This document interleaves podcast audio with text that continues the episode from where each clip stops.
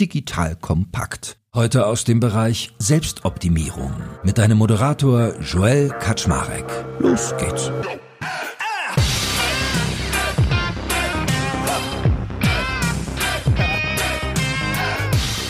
Hallo Leute, mein Name ist Joel Kaczmarek. Ich bin der Geschäftsführer von Digital Compact und ihr wisst ja, dass ich hier regelmäßig CEO-Interviews führe. Das heißt, ich versuche rauszukitzeln, was macht denn eigentlich erfolgreiche Menschen so erfolgreich? Wie bauen die ihren Tag? Was macht die eigentlich glücklich im Leben? Was ist bei ihnen vielleicht anders als bei anderen Menschen? Und heute habe ich mir dafür eine Person ausgesucht, wo ich mir dachte, ich glaube, das wird richtig interessant. Es ist nicht so der typische CEO, weil er leitet jetzt keine 500, 5000 oder auch 50.000 Mann Firma, sondern er ist auf ganz unterschiedlichen Wegen unterwegs. Und zwar ist das der liebe Gunnar Lott. Gunnar kennt viele von euch vielleicht noch von früher. Da war er nämlich Chefredakteur der GameStar und ist einfach so eine der Gaming-Koryphäen schlechthin in diesem Land. Und ich habe ihn unter anderem kennengelernt durch seinen großartigen Podcast Stay Forever, wo er immer sagt, zwei alte Männer reden über alte Spiele. Damit ist er absolut branchenführend, unter anderem neben vielen anderen Anbietern natürlich, aber er gehört auf jeden Fall zu der Top-Klasse dazu. Und er hat eine schöne, kleine, feine, gute, elitäre PR-Agentur in Karlsruhe und Berlin. Also Hauptsitz ist Berlin und Karlsruhe aber auch, weil da wohnt Gunnar. Und ich habe mir gedacht, von Gunnar kann man, glaube ich, ganz viel lernen, weil er ist eigentlich jemand, der immer eher im Hintergrund steht, der anderen Leuten hilft, groß zu wirken, Großes zu erzählen, Großes zu tun. Und in Wirklichkeit habe ich festgestellt, dass er extrem viel weiß, einfach sehr humble ist oder er setzt das sehr geschickt ein. Und darum heute mal eine wirklich, ich glaube, interessante, ungewöhnliche und tolle Folge. So, Lieber Gunnar, in diesem Sinne, moin moin, schön, dass du da bist. Bin ich dir gerecht geworden halbwegs? So, guten Tag, hallo erstmal. Ähm, vielen Dank für die, für die Einleitung und da hast du schon ziemlich viel Fallhöhe aufgebaut. Da schauen wir mal. wo uns das hinführt. Ich fange diese Gespräche immer gerne an mit so einer leicht dualistischen Frage. Also ich stelle dir zwei und die hängen irgendwie so ein bisschen zusammen, habe ich dann über die Jahre so gemerkt. Und die erste ist ganz simpel. Was bedeutet für dich Erfolg? Wann empfindest du dich selbst als erfolgreich? Ich komme, und das geht schon so ein bisschen in die Vergangenheit, ich habe Erfolg, beruflichen Erfolg, Business-Erfolg gelernt in einem Verlag. Weil mein erster Job war, war Volontär, Redakteur und dann Chefredakteur. Und Verlage sind wahnsinnig altmodische Unternehmen mit großen, fetten Prozessen. Man kennt das, so Dinosaurier. Es war auch Zeitschriften, so Print, ja. Riesige Industrieprozesse hinter der Kreativleistung. Erst so ein kleines Häufchen von Leuten mit Kreativleistung, die da so rumhüpfen. Und dann so ein gigantischer Industrieprozess, wo LKWs mit hunderttausenden Heften durchs Land fahren, viele tausend Kilometer und diese Zeitschriften auf kleine Sachen verteilen. Und das war eine qualitätsorientierte Organisation. Wahnsinnig auf Qualität. Darf nichts schiefgehen. Das ist eine riesen Industriekette. Da wird nicht, der Termin für die Druckerei darf nicht gerissen werden. Da dürfen in so einem Heft, das dann halt gedruckt ist, da dürfen keine Fehler drin sein. Oder man schämt dich noch monatelang danach. Guck mal in deinem Artikel, da ist ja ein Kommafehler drin. Das ging nicht. Das ist wahnsinnig qualitätsorientiert. Und das hat meine, meinen Blick auf Erfolg oder persönlichen Erfolg grundsätzlich geprägt. So, wir wollten immer alles perfekt machen und das muss, das muss, das dürfen keine Fehler drin sein. Es muss immer noch ein, noch ein Twist haben, ein Take. Es muss besser sein als die ganz direkte Konkurrenz, weil im Zeitschriftenverlag ähm, hat man natürlich dann konkurrierende Hefte in anderen Verlagen gehabt. Und das ist ganz anders als das, wie ich heute arbeite. ich habe ja eine Agentur, ich arbeite viel mit Startups und Technologieunternehmen und da vermisse ich das manchmal und sage so, lass mal doch mal jetzt mal hart ran und wir machen das alles so perfekt, wie wir können und dann können wir ja immer noch iterieren, wenn wir das Feedback dann von den Kunden haben. Und die so, ja, jetzt lass mal gucken mal, das verschieben wir noch mal ein bisschen und dann machen wir erstmal so eine, so eine, so eine, so eine Working Beta und dann gucken wir mal, wie die Kunden reagieren. Ich so, aber lass doch erstmal ganz geil machen. Selbst wenn wir es total geil gemacht haben, dann sagen die Kunden ja immer noch, dass Fehler drin sind. Aber wenn wir es doch schon vorher so halb vollständig oder halb fertig machen, sodass wir selber noch nicht finden, dass es geil ist, dann sagen die uns ja nur, was wir schon wissen. Das ist ja kein agiler Prozess mehr dann und so. Und also das ist halt Erfolg war für mich immer, wenn halt in diesem Zusammenhang irgendwas, was war, was exzellent war, was Anerkennung von Peers hatte und was total fehlerfrei war. Jetzt hast du aber gesagt, war. Was ist für dich Erfolg? Also das prägt mich halt. Und das kannst du aber natürlich, diese Erfolgshaltung, diesen Maßstab an Perfektion, kannst du ja nicht mit in Agenturarbeit schleppen. Mhm. kannst du, kommst du schon in Tech-Startups nicht mehr mit klar. Ja? Kannst du es halt nicht genauso machen, wie ich das jetzt eben gesagt habe, so dass man halt irgendwas vor der Beta schon mal das Produkt fertig hat, weil man macht ja heutzutage ganz andere Sachen. Ja, 80-20 ist alles.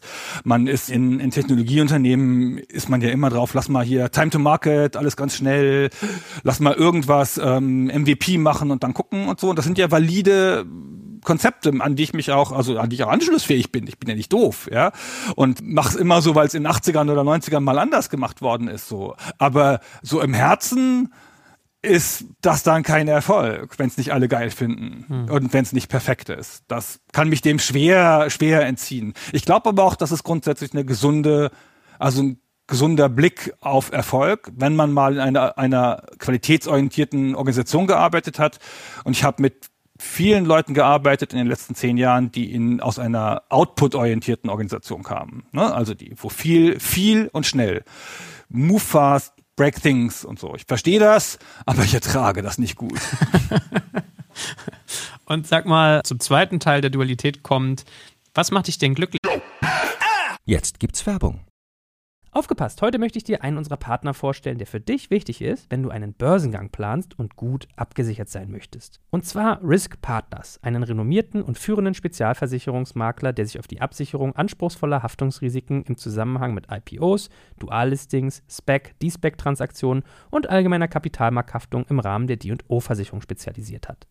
Um auf dem IPO-Projekt nicht in Haftungsfallen zu laufen, übernehmen die erfahrenen ExpertInnen von Risk Partners die verantwortungsvolle Aufgabe, die Risiken im Zusammenhang mit Prospekt- und Kapitalmarkthaftung zu minimieren und in maßgeschneiderten Versicherungsschutz zu verbriefen. Dabei liegt der Fokus gleichermaßen auf der professionellen Beratung und Platzierung der persönlichen Haftung eures Boards und der Emittentenhaftung sowie anderer wichtiger beteiligter Stakeholder wie Banken und Wirtschaftsprüfer. Erfolgsfaktor von Risk Partners in vergangenen Deals ist das eingespielte Team, das bestens vernetzt ist, auch in internationalen Märkten, um weltweite Versicherungskapazitäten abrufen zu können. So können auch Versicherungssummen von mehreren hundert Millionen Euro ideal strukturiert und prämieneffizient gestaltet werden. Das Team hat bereits Unternehmen aus dem DAX und MDAX-Segment erfolgreich bei Transaktionen begleiten dürfen und hat insbesondere auch Track Record bei zahlreichen Nasdaq-IPOs bekannter deutscher Foreign Filer aus den Branchen Life Sciences und Tech. Wenn ihr also einen Börsengang plant oder auch eine Kapitalaufnahme oder Listing ansteht, meldet euch gerne bei Risk Partners. Dafür habe ich euch unter digitalkompakt.de slash riskpartners in einem Wort geschrieben eine Weiterleitung eingerichtet für alle Fragen zu Risiken und passendem Versicherungsschutz. Und wie immer findest du alle Infos auch auf unserer Sponsorenseite unter digitalkompakt.de slash Sponsoren. Jetzt geht's weiter mit dem Podcast. Im Leben. Ach, das ist ganz klein.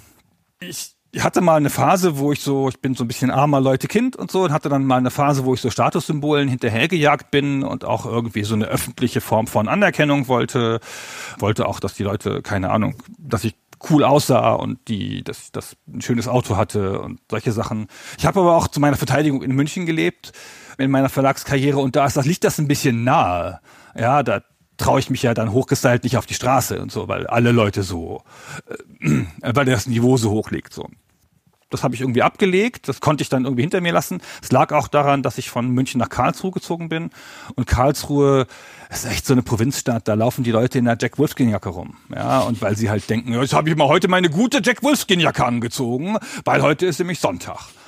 Und ich bin dann eine Zeit lang immer gependelt zwischen den beiden Städten, zwischen München und Karlsruhe und bin halt dann in meinem Münchner Outfit dann in Karlsruhe in die Firma marschiert und bin da total abgeprallt. Also was? Hast du noch einen Termin? Musst du irgendwie beim Vorstand vorsprechen oder so? Warum ziehst du dich denn so an? Das fanden die alle sehr bizarr. Das war halt ein Technologieunternehmen. Da waren lauter Programmierer, so mit Motto-T-Shirts und solchen Sachen. Und dann konnte ich das dann ganz gut ablegen. Und dann, als es dann abgelegt hatte und dann auch so ein bisschen schlumpfig rumgelaufen bin, hat mich das sehr befreit, erstaunlicherweise. Und dann dachte ich so, ach, guck an, ja, es ist ja, ist ja viel besser. Man muss ja gar nicht, ja. Man muss sich ja gar nicht diesen riesigen Stress machen, immer da also irgendwelchen Idealen hinterher zu laufen, die ja nur äußerlich sind. Und das habe ich so auf die harte Tour da gelernt. Das war ganz schön. So, jetzt hast du mich aber noch nicht ganz abgeholt, was dich glücklich macht. Du hast gesagt, äh, die kleinen Dinge und früher hast du mal nach Status dich umgeguckt, festgestellt, ist nichts für dich und willst gar nicht mehr in irgendwelche Backformen gepresst werden. Was macht dich denn nun glücklich? Ich bin halt so ein Familienmensch und finde, wenn halt so, wenn in der kleinen, engen Familie, meine Frau und ich haben ein Kind und wenn da alles, alles passt und alle miteinander zufrieden sind und die Katze was zu fressen hat und wir zusammen eine Serie gucken können, das reicht schon. So viel mehr brauche ich da nicht. Ich suche schon nach externer Anerkennung, weil ich natürlich will natürlich Sachen gut machen, die ich mache und auch Publikum haben aber mehr brauche ich nicht. Wie alt bist du eigentlich, äh, während wir das hier gerade aufnehmen? 54. So, und dann hast du eben von deiner Stumm- und Drangphase der Statussymbole gesprochen. Wann war das ungefähr? Wie alt warst du da? In den 30ern. Ich habe mit 28 angefangen zu arbeiten, habe ziemlich lange erfolglos studiert und habe dann sozusagen, als ich angefangen habe zu arbeiten, so ein Nachholding gehabt. So, ich dachte so, okay, jetzt bist du 28 und du hast gerade das Studium nicht abgeschlossen, um diesen Job in München anzunehmen. Wenn du da scheiterst in dem Job in München, dann musst du ja zurückgehen in deine Studentenstadt und sagen, du hast es in der großen Stadt nicht geschafft. Und zwar, weil du zu scheiße warst. Und da dachte ich, das, das, das passiert dir nicht, Gunnar. Ja, und dann war ich halt in, keine Ahnung, in drei Jahren Geschäftsredakteur oder so, weil dann habe ich vielleicht auch ein bisschen überdreht mit dem, mit dem Ehrgeiz. Bisschen ehrgeiziger Typ? Nee, eigentlich nicht. Aber damals. damals offenkundig, ja. Okay, weil äh, du hast ja eben in der Einleitung dieser Phase gesagt, so sinngemäß, du kommst aus so einer Art Arbeiterfamilie oder zumindest wart ihr jetzt nicht mit großem Reichtum gesegnet. Wie bist du groß geworden?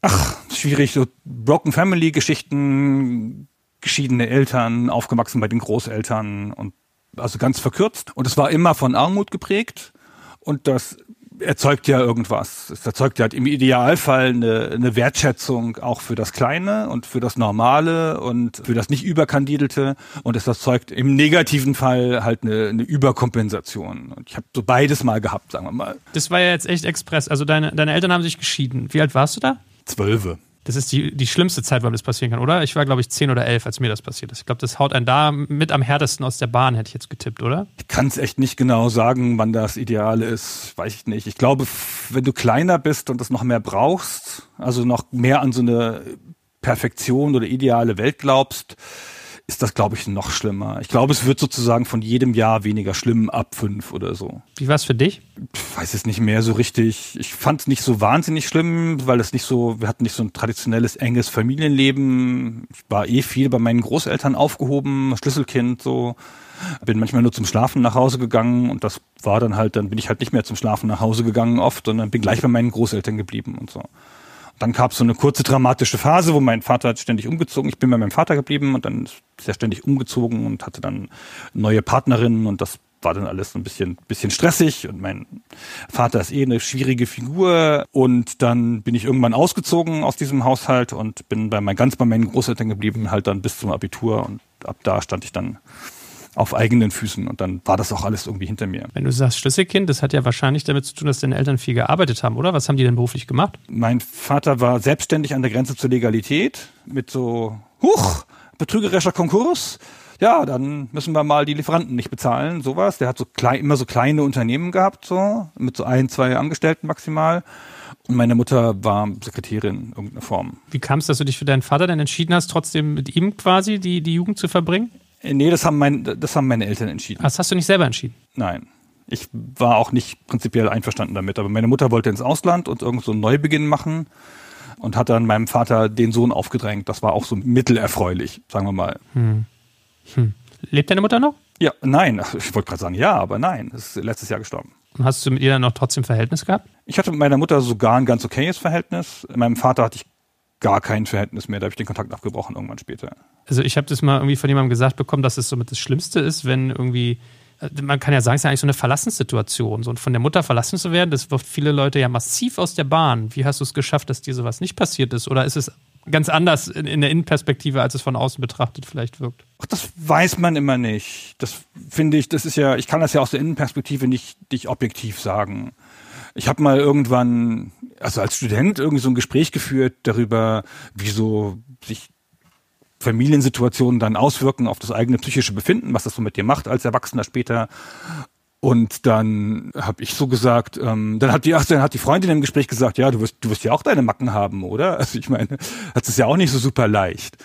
Und ich so, Macken? Ich? Nee habe ich so habe ich so, so so drauf reagiert wie so ein Idiot und habe dann so später darüber nachgedacht und habe gedacht, naja, wahrscheinlich schon, aber es ist halt schwer aus der Innensicht das so festzustellen, welche deiner Eigenarten, die du ja alle für ganz normal hältst und so, jetzt daher bestimmt kommen. So, ja. Ich, keine Ahnung, ich habe so habe natürlich auch so mittel, mittelgute Eigenschaften, wie manche, wie, wie, wie alle Leute so. Aber ich weiß ich nicht, ob ich jetzt sagen würde, dass sich das so eins zu eins zurückführen lässt. Jedenfalls. Was für ein Verhältnis hast du mit deiner Mutter denn über die Jahre entwickelt und vor allem wie? Also ich glaube, du hättest ja auch gute Gründe gehabt, mit der nichts zu tun haben zu wollen. Ja, es war, meine Mutter lebt ja im Ausland und deswegen war es jetzt auch nicht so, dass man da jetzt sich täglich gesehen hat oder täglich telefoniert hat oder so. Meine Mutter hat dann versucht, das mit Geld zu kompensieren, eine ganze Zeit lang und hat ähm, mich immer finanziell unterstützt und das war auch relativ notwendig. Und das war dann eigentlich immer ganz nett. Meine Mutter ist nicht so ein warmherziger Typ. So, wir haben, das war jetzt eh nicht so, dass man sich die ganze Zeit in die Arme fällt, sondern es war halt so ein relativ distanziertes Verhältnis. Ist aber der ganze Familienzweig von meiner Mutter, das sind alles so, so kalte Fische. Das ist schon okay, ja, das ist dann halt so. Und dann war das immer so, vorgespielt, selbstverständlich. Und dann irgendwann, ich habe, die hatte dann noch ein, hatte noch ein Kind gekriegt, also einen meiner meiner zahlreichen Brüder, und dann hat sie mal so gesagt, ja, meine Söhne, boah, voll gut gelungen. Und dann hatte ich so einen Moment von, ja, aber das darfst du nicht sagen. Das steht dir überhaupt nicht zu, das zu sagen. Ja, wie kommst du darauf, für meinen Erfolg oder mein Gelingen hier irgendwie Credit zu nehmen? Und dann war ich richtig wütend, habe aber nichts gesagt und ab da wurde das Verhältnis distanzierter. Bis zum Schluss oder habt ihr mal richtigen Metatalk gemacht? Nee, kein, meine Mutter ist nicht gebaut für Metatalk. So, also ich habe dann irgendwann nochmal versucht, sowas anzusprechen, aber das kann sie gar nicht. Also kann sie nicht, kann sie nicht sehen, kann sie nicht konnte. ansprechen. Ja, konnte nicht. Und ähm, dann habe ich mich halt einen Tick mehr zurückgezogen. So. Und dann musste ich das mal meinem Bruder alles erzählen weil der sich gewundert hat, dass ich mich so zurückgezogen habe. Und so, dann kam das nochmal also alles auf den Tisch. Wie war es mit deinem Vater? Dass jemand, sage ich mal, kriminelle Energie hat oder vielleicht einen Lebenswandel, der ein bisschen schief ist, heißt ja nicht, dass es nicht eine, trotzdem eine liebenswerte Person sein kann, die einem ganz viel Wärme spendet. Wie war das bei dir? Mein Vater ist so das Schlechte, was ich an mir habe, glaube ich, ist mein Vater ist von meinem Vater. Also mein Vater ist unzuverlässig und nicht verbindlich und hält Zusagen nicht ein und so. Und immer wenn ich mal eine Zusage nicht einhalte oder nicht verbindlich bin, sage ich, Siste, ist nicht meine Schuld. ist eindeutig von meinem Vater. Ja, also zumindest habe ich da das nicht das ideale Vorbild gehabt und so. Und ich habe aber logischerweise, wie dann so viele Scheidungskinder, meine Oma sehr geliebt, weil die mich ja auch dann großgezogen hat und auch bedingungslos alles, was sie hatte, eingesetzt hat, um mir was zu ermöglichen. Das waren halt ganz arme, super einfache Leute, ja also auch ungebildet und all das. Ja, meine Oma wusste nicht ganz genau, ob Deutschland in Europa liegt und ob Leute in Polen eine eigene Sprache haben oder ob die auch Deutsch sprechen. So, so, so ungebildet auf diesem Niveau. So, aber wie viele Leute, die irgendwie, ich will jetzt meine Scheidungs Kindererfahrung auch nicht zu hoch hängen. Ja. Es ging, also ging allen möglichen Leuten viel schlimmer. Und meine beiden Brüder hatten ähnliche Schicksale und noch viel schlimmere Schicksale. Wir haben mal letztens mal so ein so Also du hast von deinem gemacht, Vater hast so. du noch zwei Brüder oder wie? Genau, noch zwei Brüder von meinem Vater, genau. Also ich habe ähm, drei Brüder. Und der eine ist zur Hälfte Deutscher und zur Hälfte Schweizer, das ist der Sohn meiner Mutter. Der andere ist zur Hälfte Deutscher und zur Hälfte, zur Hälfte Filipino. Und der andere ist zur Hälfte Deutscher und zur Hälfte Spanier. Und ähm, das, äh, meine Eltern kamen viel rum, sage ich dann immer gerne an der an der Stelle so. Und ähm, und die beiden Söhne von meinem Vater haben es viel schlimmer gehabt als ich. Also das ist doch mal eine ganz andere, noch mal auf einer ganz anderen, auf einem ganz anderen Niveau so.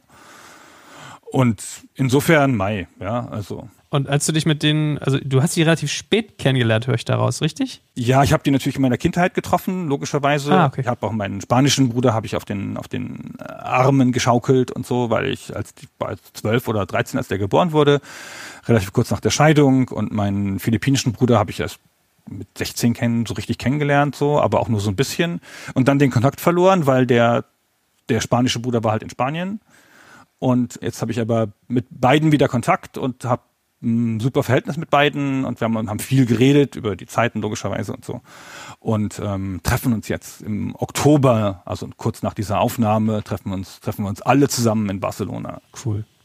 Und als du die getroffen hast, später, so ja, Jahre später als Erwachsene, waren die sehr anders als du oder waren die sehr ähnlich wie du? Nee, die sind sehr anders als ich, alle beide auf ihre Arten. Aber der eine wohnt in Berlin und dann gibt es so Berlin zusammen Gemeinsamkeiten so mit, mit Tech-Branche und solche Sachen so. Der kommt daher und der andere in Spanien, der ist ganz anders. Der ist ähm, also auch ähm, hat auch eine Hauptschule gemacht und hat einen, einen Arbeiterjob und kommt aus ganz anderen anderen Verhältnissen, hat auch einen ganz anderen Lebensverlauf gehabt und so. Hat auch viel weniger Glück, Glück gehabt als ich und so. Aber es ist ein bisschen, ein bisschen lustig, weil alle drei Brüder haben so einen Grundschatz an gemeinsamen Werten so alle so, ja, Familie ist ganz nett, kannst dich aber nicht drauf verlassen. Treue ist das Wichtigste im Leben. Die eigenen Kinder, wenn du welche hast, gehen über alles. Freundschaften sind das, was dich rettet. Was haben deine Großeltern eigentlich beruflich gemacht? Die lebten auf dem Dorf und mein Opa war Schuster und meine Oma war Hausfrau, wie man es halt damals gemacht hat. Hatten noch so eine kleine Landwirtschaft, auf die sie sehr stolz waren, aber Pillepalle. Okay, weil also es, es formt sich ja so ein ganz interessantes Bild. Also wo du eigentlich herkommst und ich bewundere ja immer mehr, also ich mag dich ja sowieso, aber wenn man sich mal deine Geschichte anguckt, auch wenn du das immer in deiner devot bescheidenen Art runterspielst, da hast du ja einen hohen Grad an Resilienz entwickelt. Wer war denn für dich eigentlich so ein Wertevorbild im Positiven oder hast du immer eher mit dem Anti-Wertevorbild gearbeitet? Ich habe noch nie positive Werte gehabt und habe immer nur alles, alles negativ entwickelt weiß nicht, woran das lag. Ich habe natürlich dann, wie meine Brüder auch, so mit Freundschaften die fehlende Familie kompensiert und habe da halt dann relativ viele enge Freundschaften gehabt und habe über deren Familien so ein Familienleben kennengelernt. Das war ganz interessant. Auch das ist ja ein typisches Phänomen von, das berichten viele Scheidungskinder und meine Brüder hatten das ganz genauso. Die waren dann plötzlich so so Ersatzsöhne, zweite Söhne in anderen Familien, so, weil alle so, oh Gott, der arme Junge, der kriegt ja zu Hause nicht mal, ja, das und das. Hier ist was, mhm. ja. So, also die, die Mutter meines, meines damals besten Freundes, der war es ein Anliegen, mich zu füttern. Das war echt ganz, echt ganz toll, so, ja. ja. Und das hat schon wahnsinnig geholfen im Leben so. Aber ansonsten habe ich dann halt, als ich aus meinen Wirrungen des Studiums ein bisschen raus war und das erste Mal gearbeitet hatte, hatte ich halt einen despotischen Chef im, im Verlag. Und das war dann auch wieder toll. Das war halt auf eine ganz andere Art äh, schwierig, aber bisher dann auch eine Vaterfigur, auch wenn der eigentlich jünger war als ich und konnte dann aber wieder ein Gegenbild entwickeln. Also das eine waren ja Werte, aber das andere sind halt Werte sozusagen im Businessrahmen und konnte dann so mein späteres Führungsverhalten stark an dem als negatives Bild ausrichten. Hast du denn trotzdem so eine Art MentorInnen gehabt? Also Menschen, die dich auch an die Hand genommen haben, so wie du es gerade mit der Vaterfigur beschrieben hast? Oder hast du das sehr viel mit dir selber ausgemacht? Das Mentorending hätte mir, glaube ich, sehr geholfen, aber das gab es in der Form nicht so. Du hast gesagt, deine Brüder hatten nicht so viel Glück gehabt wie du. Was war denn das Element in deinem Leben, was dich in eine positive Fahrrinne gebracht hat und was auch dafür gesorgt hat, dass du ein resilienter, nach Erfolg strebender Mensch geworden bist? Weil es gäbe, glaube ich, auch viele Menschen, die wären vielleicht in Drogen abgesackt oder Traurigkeit, Arbeitslosigkeit sich hängen lassen. Also es hätte ja viele gute Gründe für dich gegeben, nicht den Pfad zu beschreiten, den du beschritten hast. Was war denn bei dir der Ausschlag, dass du den guten Weg gewählt hast? Also meine Brüder hatten noch einfach noch schwierigere familiäre Verhältnisse und haben dann aber auch, genau wie ich, relativ stark den Weg beschritten über Arbeit und, und Bindungen, also Partnerbindungen und Freundschaftsbindungen. Und ich glaube, das war es bei allen. So, wir haben alle irgendwelche Freunde gehabt, an denen man sich dann orientiert hat mit und wo man halt dann in, in, in so Kreisen aufgehoben war und dann gemeinsame Werte gebildet hat. Und das ist natürlich Zufall. Es ist immer Zufall. Ne? Es ist immer alles, immer es sind ja so Lebensentscheidungen, wo man dann genau hingeht und so ist halt immer viel Zufall dabei. Hattest du denn einen Plan, was du für dich im Leben erreichen wolltest? Null. Gar nicht. Ich hatte mal so ganz esoterisch gedacht, in dieser Jetzt kommt ein kleiner Werbespot. Aufgepasst! Heute gibt's Werbung in eigener Sache. Wir wollen dich nämlich besser kennenlernen, weil viele hören Woche für Woche unseren Podcast und dabei wissen wir gar nicht immer, wer genau diese Leute sind. Und natürlich wollen wir ja aber wissen, wer du bist, um unseren Inhalt auch an deinen Interessen ausrichten zu können. Und um das zu ändern, habe ich eine Umfrage vorbereitet. Dort kannst du uns erzählen, wer du bist und wofür du dich interessierst. Und was du davon hast, naja, ich meine, je besser wir dich kennen, desto besser können wir unseren Podcast an deine Bedürfnisse anpassen. Und dann spreche ich auch keine Werbung mehr für Penispuppen und Online-Casinos ein, wo dich womöglich ganz andere Dinge interessieren. Nein, kleiner Spaß und trotzdem, du tauschst fünf bis zehn Minuten deiner Zeit gegen viele Stunden noch bessere Unterhaltung und Tiefenwissen in der Digitalwirtschaft. Klingt für mich nach einer Win-Win-Situation und geh doch also daher mal auf die Seite digitalkompakt.de/slash Umfrage. Fülle diese nach bestem Wissen und Gewissen aus und freue dich in Zukunft auf noch besseren Content auf Digital Kompakt. Ende der Werbung. Welt, da kannst du nur Künstler sein oder Helfer. Alles andere ist ja nutzlos, hinterlässt du keine Spur an dem Leben und so. Und dann hatte ich kurz so gedacht, Lehramt vielleicht, also auf dieser Helferseite, künstlerisch lag es mir nicht so, aber ich habe auch so eine schriftstellerische Neigung, dachte vielleicht das oder vielleicht dann Lehrer und dann, dann wurde es nicht Lehrer, dann dachte ich Sozialpädagoge oder Sozialarbeiter. Dann habe ich relativ lange auf dem Sozialarbeiter-Ding rumgemacht und habe dann aber, als die, sich die Gelegenheit ergab, in diesem Verlag zu arbeiten, das halt im Diplomsemester abgebrochen und dann auch nie wieder zurückgeschaut. So. Ansonsten wäre ich halt natürlich Sozialarbeiter geworden, ja. Ja? Ja. Weil ich hätte gesagt, du bist ja eigentlich Künstler und Helfer geworden. Ja, das ist ja weit hergeholt. So ein Helferberuf, das wäre dann schon wirklich an der Basis gewesen, ne? wie Sozialarbeit. Und Künstler, ich bin halt Journalist ja, ähm, im weitesten Sinne in allem, was ich tue, auch in der Agenturtätigkeit. Ja, findest du nicht künstlerisch, wenn man gut Artikel schreiben kann? Aber das kann doch jeder. Nee, nee, nee, das denkt man immer. Ich denke das ein, auch. Das, das, ist ein Handwerk. Ja. Das ist so wie Bauernmalerei oder Malen nach Zahlen. ich denke so. das auch immer, bis du es dann bei anderen siehst. Ich habe auch mal gedacht, ach, das ist so wie Fahrradfahren, das macht man halt und das kann jeder so. Und irgendwann merkst du so, was ist das denn für ein kolossal beschissener Text, den der oder die da geschrieben hat? Okay, anscheinend ist das doch nicht so selbstverständlich. Geht es nicht so? Ja, natürlich sieht man das ja immer so, aber ich finde, ich sehe auch wahnsinnig viel gut, sehr gute Texte von Laien, also von Leuten, ja. die keine journalistische Ausbildung haben. Und die Tatsache, dass es da eine Skill-Komponente gibt, heißt ja noch nicht, dass es Kunst ist. ja. Gaming spielt ja bei dir in deinem Leben eine große Rolle. Warum? Ja, das war so ein Zufallsding, wie halt, da bin ich so reingefallen in den 80ern, weil ich bin überhaupt in alle Nerd-Hobbys gefallen in den 80ern. Das war relativ stark den, diesem, diesem Freundeskreis geschuldet, mit denen, in dem ich mich da so aufgehoben gefühlt habe. Und wir haben Fantasy-Rollenspiele gemacht, sind auf verkleidet auf Cons gefahren und wir haben halt Computerspiele gespielt. Das lag halt alles sehr zusammen. So und heutzutage haben ja 100 Prozent der Kinder in einer beliebigen fünften Klasse Computerspiele gespielt und damals waren es halt drei, mhm. ja oder fünf aus einem Jahrgang. Und dann hattest du dieses elitäre Nerd-Ding, so, wo du das dich dann so ein bisschen aus diesem gesamten Kreis so rausnehmen konntest und dann so eine, so eine starke Gruppe bilden konntest um dieses Nerd-Thema herum. Und das war schon ganz schön interessant, weil das gab es nicht so stark in den Schulen der 80er, 90er. Da war schon die Blockbildung oder die Anerkennung war halt stark über so typische Sachen, so Aussehen, Muskeln, körperliche Stärke, Rauchen, teure Klamotten, Sport, ja. Und in all diesen Sachen konnte ich nur so richtig nicht so, nicht, nicht so super mithalten und für Leute wie mich war dann halt natürlich so ein Nerd-Hobby das ideale Outlet, ja dieser Art Bekanntenkreis war es echt nicht so wichtig, dass du keine coolen Klamotten anhattest.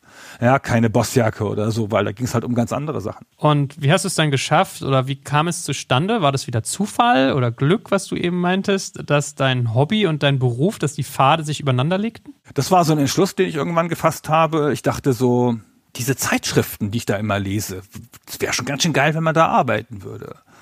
Und das war natürlich ein ganz schön bekloppter Entschluss so für so einen jungen Menschen, weil ich meine, es gab halt in der deutschen Zeitschriftenszene für Computerspiele gab es vielleicht 30 Arbeitsplätze in, ganz Deutschland äh, und da wurden dann im Jahr zwei frei oder so. Und das ist natürlich so als Karrierepfad überhaupt nicht zu empfehlen. Und dann habe ich mich mal so halbherzig beworben irgendwo mit so einer schriftlichen Bewerbung einfach.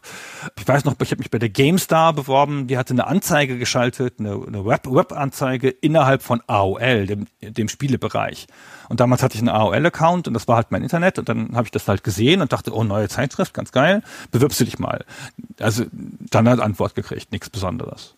Und dann wäre es da auch geendet. Und dann habe ich aber in einem, in einem Games-Laden gearbeitet und Spiele verkauft und kannte mich halt echt natürlich gut aus mit Spielen, wenn er halt Spiele verkauft, redst ja ständig drüber und so.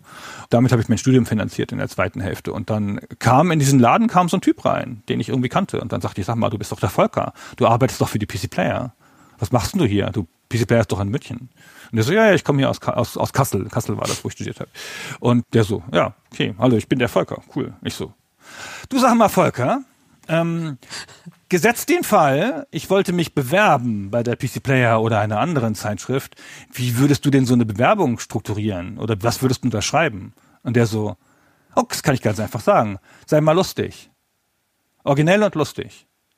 Ich so, ah, ehrlicherweise wäre ich da nie drauf gekommen. Ich hätte halt einfach immer so, wenn man sich als wenn man damit keine Erfahrung hat mit diesen Prozessen, dann macht man es ja überformell, ne? weil man denkt, man macht einen formellen Fehler.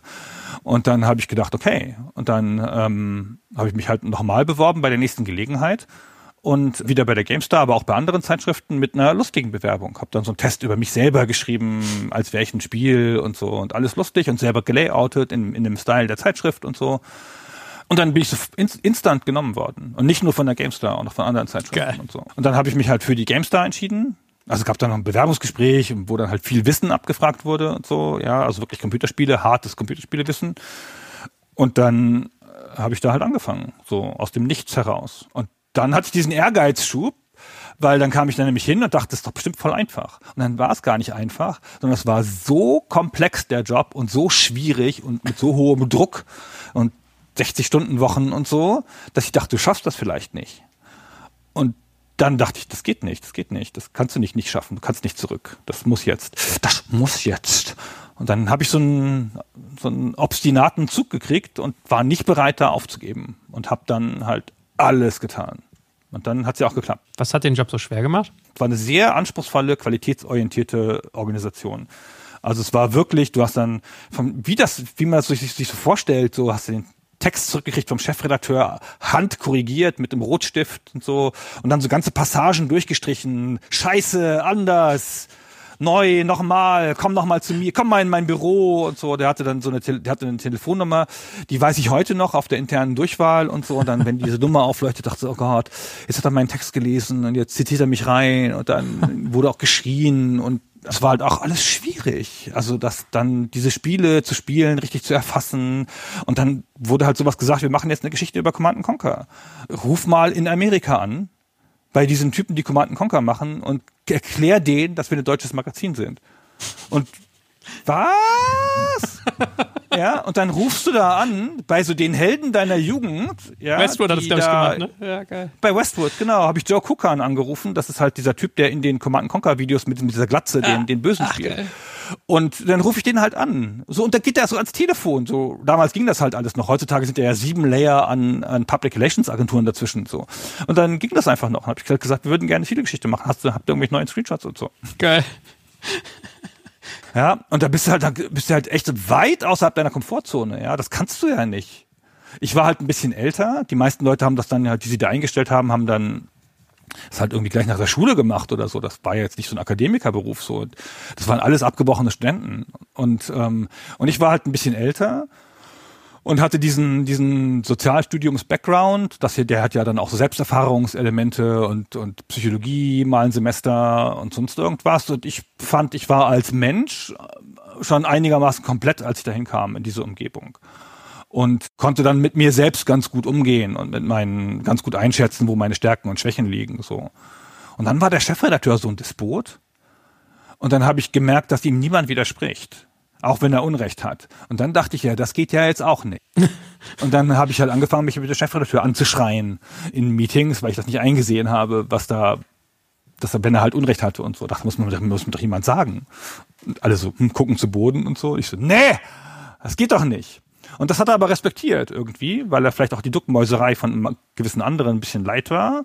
Und der hat mich dann protegiert hinterher. Und das hat dann meiner Karriere da geholfen. Ach, ehrlich? Interessanterweise. Ehrlich? Ja, wie das so, wie das manchmal so läuft. Ja. Hattet ihr denn ein persönlich gutes Verhältnis? Würde ich nicht sagen, aber es gab so ein, glaube glaub ich, gab einen Respekt davor, wie sehr ich bereit war, mich einzusetzen für das Thema und wie wichtig mir das alles war. Und ihm war das halt auch wichtig. Ihm war das, ihm gab es nichts im Leben zu der Zeit, was wichtiger war als diese Zeitschrift das ist ja ein typisches Unternehmer- oder, oder Führungskräfteproblem, dass du halt so überengagiert bist, weil du natürlich auch Kontrolle hast. Ja, und, ähm, und da laufen, sitzen da so Leute in deiner Abteilung, die halt das für Geld machen. Und da sagt er, wir müssen alle zusammen jetzt die ganze Nacht durcharbeiten, weil das ist so wichtig. Und die anderen so, ja, ich hab verabredet, weißt du? Und ich war nicht so, ich habe alles mitgemacht, es war mir auch alles total wichtig. Und das hat er halt irgendwie respektiert. Und da hat er sich vielleicht auch dann, weiß ich nicht, in der Form wiedererkannt und was weiß ich, irgendwas so. Und ich habe auch kein Pardon gegeben. Und ich finde schon, dass es manchmal ganz gut ist für Führungskräfte, wenn sie halt Widerspruch kriegen. So, es ist halt nicht gesund. Ja, man, gerade ein Chefredakteur ist so mächtig. Diese alte Schule der Chefredaktion, da hast du so eine komplette inhaltliche Macht und natürlich auch noch eine ökonomische Macht. Aber du hast diese starke inhaltliche Kontrolle und das war in den meisten Verlagen, die ich kannte, war es halt so, dass der Verlagsseite dir vorgesetzt war. Aber wenn du ihn richtig angeschrien hast, dann hat er gemacht, was, was du wolltest, weil du hast ja am Ende die Geschichte machen müssen, die das Heft verkauft. Und das war ja nur so ein Kommerzfuzzi. Ja, und gerade, und dann, wenn du dann auch noch eine, für ein, ein Magazin gearbeitet hast, das Produkte getestet hast, dann hast du auch noch diese Welle von Angst vor dir hergeschoben, die diese Industrie vor dir hatte, weil du konntest ja deren, deren Produkte ruinieren, indem du denen eine schlechte Wertung gegeben hast. Und ich fand, ich hatte dann, als ich dann später Chefredakteur war, hatte ich dann auch so eine Phase, wo ich, glaube ich, nicht mehr gemerkt habe, wie privilegiert ich plötzlich war. Und dann musste meine Frau, die mal auf so einer Branchenveranstaltung da mit war, mal sagen so, sag mal, das ist nicht normal, wie dich die Leute behandeln. Die lachen da auch über, über schlechte Witze von dir. Und das ist ganz schön privileged da, was du da hast und so. Überleg mal, ob die dich mögen oder ob die dich lustig finden oder ob die deinen Job wichtig finden. Und dann hatte ich dann noch mal eine Phase der inneren Einkehr, sehr viel später, wo ich dachte, ach, guck mal an, vielleicht ist das gar nicht ich. vielleicht mögen mich gar nicht alle, einfach so, weil ich so ein cooler Typ bin, sondern es ist irgendwie die Position, vor der sie duckmäusern. Hm. Und das war ganz hilfreich. Danach bin ich dann ins Business Development gewechselt und dann hast du ja komplett die gegenteilige Erfahrung, wenn Leute nicht mehr zurückrufen und so, nachdem du ihnen was verkaufen wolltest. Und das ist ja auch eine Erfahrung, die man mal im Leben gemacht haben muss. Wie hast du denn gelernt, dich so gut zu streiten eigentlich? Also ich bin ja auch eher so ein harmoniebedürftiger Mensch gewesen. Ich lege es so sukzessive immer mehr ab. Beziehungsweise ich lasse gar nicht erst zum Streit kommen. Ich sage einfach sehr klar, was ich will. Aber viele Menschen tun sich ja damit sehr schwer, in den Konflikt zu gehen. Wieso gelingt dir das so gut? Weiß ich auch nicht. Das ist halt so passiert. Ich habe eine jähzornige Art und das ist auch nicht immer gesund. So, ich streite mich auch mit wildfremden Menschen manchmal und so und habe halt diesen Zug gehabt. Der ist halt in manchen Situationen echt ganz gut, weil dann haben auch Leute mal ein bisschen Angst vor dir und bügeln dich nicht über und so. Und hat auch Nachteile, sage ich auch mal so. Ich habe dann natürlich auch das dann weitergemacht. Als ich Chefredakteur war, habe ich halt die Verlagsleiter angeschrien und so. Das hat dann meine Karriere behindert. Echt, ja? Also dann, dann, ja, da war dann Schluss. Ich hätte dann, glaube ich, Verlagsleiter werden können. Und dann gab es so ein komisches, halb ritualisiertes Ding so von dem, vom Vorstand, so, ja, Sie sagen jetzt, der Verlagsleiter ist nicht tragbar. Dann brauche ich ja eine Alternative, Herr Lott. Und ich so, das ist nicht meine Aufgabe. Suchen Sie wen? Ihr, ihr verdammter Job, oder? Hallo? Wer ist denn hier der Vorstand? Okay, hast du den Weg Und nicht verstanden? Das hat er, Nee, das hat er nicht so. Ich fand aber auch, ey, ja, dann will er auf die einfache Art raus. Weißt du, jetzt jahrelang seinem disziplinarisch Untergebenen nicht zum Funktionieren bringen, weil er denkt, Vorstand, da reicht es, wenn man hübsch rumläuft und aus dem, aus dem Fenster winkt. Und, ähm, und dann kommt er zu mir und sagt, reparieren Sie das mal, Herr Lott. Nee. Ach so. Nee. Ja.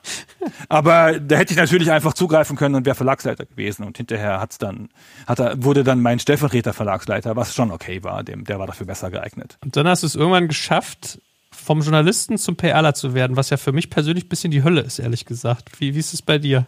Ach, das ist ja der logische Schritt. Das machen ja viele Leute. So, ich habe ja zwischendurch habe ich ja Business Development gemacht äh, ein paar Jahre lang und so einen, den Online-Bereich geführt und das ist dann schon alles sehr viel pragmatischer.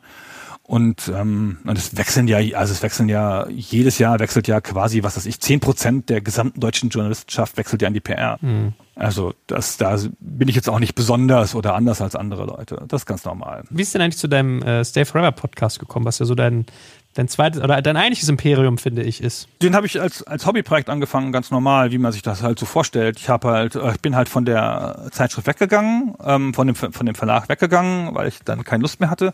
Und der Verlag hatte auch echt keine Lust mehr auf mich. So, das war dann halt so, dachte man halt, mal, lass mal trennen. So. Und dann war aber mein Freund Christian Schmidt noch da. Oder war gerade auch auf dem Absprung und so. Und dann dachte ich, jetzt wäre wär ja schade, wenn wir es nicht mehr sehen. Lass mal was Gemeinsames machen. Und das war das Einzige. Ich wollte was gemeinsam machen mit Christian Schmidt. Hm. Bist du ein treuer Mensch? Glaub schon. Ja. Und dann ist es wahrscheinlich wie so oft äh, aus der Passion heraus, wenn man etwas gerne macht und dann so macht, wie man es selber gut finden würde, dass dann auch sich der Erfolg einstellt. Oder was war es bei dir? Du hast natürlich auch, auch so, ein, so einen Ruf durch deine, deine Chefredakteursrolle. Da wissen ja heute noch Leute irgendwie von welchen, welchen Videos, die du da aufgenommen hast mit GameStar und, und, und. Warst du das? Oder was würdest du sagen, war so der, was hat dich erfolgreich gemacht? Du bist natürlich, wenn du schon mal in leitender Verantwortung für ein journalistisches Produkt warst. Und das waren wir ja beide, der Christian und ich. Der Christian war dann später, als ich weg war, stellvertretender Chefredakteur. Und wir haben halt ein Produkt gemacht. Und dann haben wir halt, als wir unseren Podcast gegründet hatten, den behandelt wie ein Produkt. Logischerweise. Also mit, mit, mit unserer ganzen Qualitätsorientierung und so. Und dann, ich hatte das so ein bisschen als lockeres Gespräch geplant und der Christian hat dann so ein sehr methodischen Zug und dann musste das immer viel besser werden und dann wurde das halt immer von Folge zu Folge besser. Wir haben uns dann auch gegeneinander gegenseitig gesteigert und gegenseitig gefordert und so. Und dann kam halt irgendwann fünf Jahre später, nachdem das schon fünf Jahre draußen war, eine kommerzielle Komponente dazu mit einer dieser Plattformen, mit Patreon. Und dann war da plötzlich auch schnell relativ viel Geld da, weil wir es halt natürlich auch schon fünf Jahre umsonst gemacht hatten. Ja. Und dann alle Leute, ja gut, ich habe jetzt euch fünf Jahre gehört, das war schon ganz schön geil, hier ist Geld. Geld. Für die fünf Jahre rückwirkend quasi. Und dann ist es relativ schnell durchgestartet. Und wir haben beide diesen Background im, im, Journalismus und in der Produktführung eines journalistischen Mediums. Und wir haben beide aber auch einen, Background im Free-to-Play-Gaming, also im Gaming von, äh, im Behandeln und Betrachten von Gaming-Produkten, die lange laufen. Und dann haben wir natürlich gleich, aber haben wir natürlich auch dieses Wissen irgendwie anwenden können. Ne? Dann kannst du halt, wenn du halt dann schon mal gehört hast, was ein Funnel ist und was ein Lifetime Value ist und Monetarisierungsstrategien und was du so glaubst, was so wie ein User monetarisieren sollte, damit es sich lohnt und so, dann konntest konntest, konnte man dieses Layer da so drüber legen und das journalistische Layer so daneben legen und dann halt so schauen, wie sich das miteinander verträgt und so. Und dann ging das alles ganz, ganz von alleine. Aber da gibt's noch, gibt's noch eine philosophische Frage, wenn, wenn du nochmal dazu kommst, weil oft gibt es in solchen Gesprächen ja darüber, was hast du für Managementliteratur gelesen? Und damit kann ich überhaupt nicht dienen, aber ich habe ein Buch gelesen, das das ganz gut zusammenfasst, was wir mit Stay Forever gemacht haben. Und das heißt Who Not How. Und das ist nicht so bekannt. Ich weiß nicht, ob das jeder kennt. So, das ist auch nicht besonders gut. Das hat nur diese eine These. Wenn du irgendwas vorhast, dann frage Who, not How. Dann frag nicht, wie machen wir das, sondern wer kann denn das? und wie können wir mit diesem Menschen arbeiten? Also wer kann das Problem lösen? Und das kann dann jemand intern sein. Das führt dich dann dazu, dass du intern nach Ressourcen suchst und nicht versuchst, immer alles mit so einem kleinen Kreis zu machen oder selber zu machen. Und das führt aber auch dazu, dass du sehr gezielt nach außen gehen kannst und dir Leute dazu holen kannst oder dazu kaufen kannst, je nachdem, wie du das machst, die eine Lücke füllen. Und das fand ich ganz hilfreich für alle Arten von will ich sagen Unternehmensführung, aber von Projektführung im weitesten Sinne. So und das ist das, wie wir wir haben immer dann versucht hinterher zu schauen, so wer hilft uns denn, ja und haben dann in dem Podcast Leute hinzugeholt mit anderen Expertisen, mit anderen Stimmen, mit anderen technischen Fähigkeiten und so weiter. Ja, spannend. Kannst du uns auch mal, bevor wir jetzt weiter mal eintauchen, so in deine, dieses mentale Element, was bei dir drin schwingt, wofür wir eigentlich heute antreten, dass du den Leuten mal so ein Gefühl gibst, was das für ein Business ist? Also wie groß ist das mittlerweile? Was macht dir dann Umsatz? Wie viele Menschen arbeiten daran? Weil es, es war ja eigentlich ein Hobbyprojekt, was du gemacht hast, um irgendwie dein Interesse zu befriedigen und mit einem Menschen, der dir wichtig ist, Zeit zu verbringen das ist jetzt ein Business, das macht so einen mittleren sechsstelligen Umsatz. Die beiden Gründer leben da quasi Vollzeit von. Und neben den Gründern arbeiten noch so zehn, zwölf Leute mit oh. in unterschiedlichen Formen des Freelancings. Genau. Wir stellen nie mehr Leute ein. Das ist nicht der Plan. Das ähm, habe ich in anderen Lebenswegen gemacht. Das würde ich jetzt nicht mehr machen. Aber wir versuchen so eine, wir, wir sind nicht geizig und wir versuchen die hochklassigsten Freelancer zu kriegen, die wir kriegen können. Ja, du hast mir vor ein paar Tagen mal erzählt, äh, du bist sehr vorsichtig, wen du als Teil des Stay Forever Teams betrachtest, weil das so cool ist. Ahem, schreibst du immer an deinen SMS. Ja, das ist das, ist das beste Team, in dem ich je gearbeitet habe. Ja? Also auch das, das ist auch das höchste Niveau, auf dem ich persönlich je gearbeitet habe. Also, dass wir uns so stark challengen, dass wir so stark versuchen, alles super zu machen, die Qualitätsorientierung von damals, ein bisschen modernerer Blick auf Sachen und das ist halt ein, ist halt ein Produkt. Ja, ich habe halt immer nur anderer Leute Produkte geführt. In dem, Im Verlag logischerweise hat sich ja jemand anders das Produkt ausgedacht und das gehört dir ja auch nicht und du bist dann ein angestellter Manager. Ist auch gut, um was zu lernen, aber ist halt nur ein angestellter Manager. Und dann hinterher in der Spielindustrie bist du halt angestellter Manager und dann hatte ich halt eine Agentur, da bist du halt dann natürlich dein eigener Herr, aber du machst halt die Produkte von anderen, anderen Leuten größer. Das ist ja dein Ziel. Jetzt kommt ein kleiner Werbespot. Aufgepasst! Heute möchte ich dir unseren Partner Spendit vorstellen. Dieser innovative Anbieter aus München hat es sich zum Ziel gesetzt, Benefits für Arbeitgeber und Arbeitnehmende so attraktiv wie möglich zu machen und Mitarbeiterbindung auf ein völlig neues Niveau zu heben.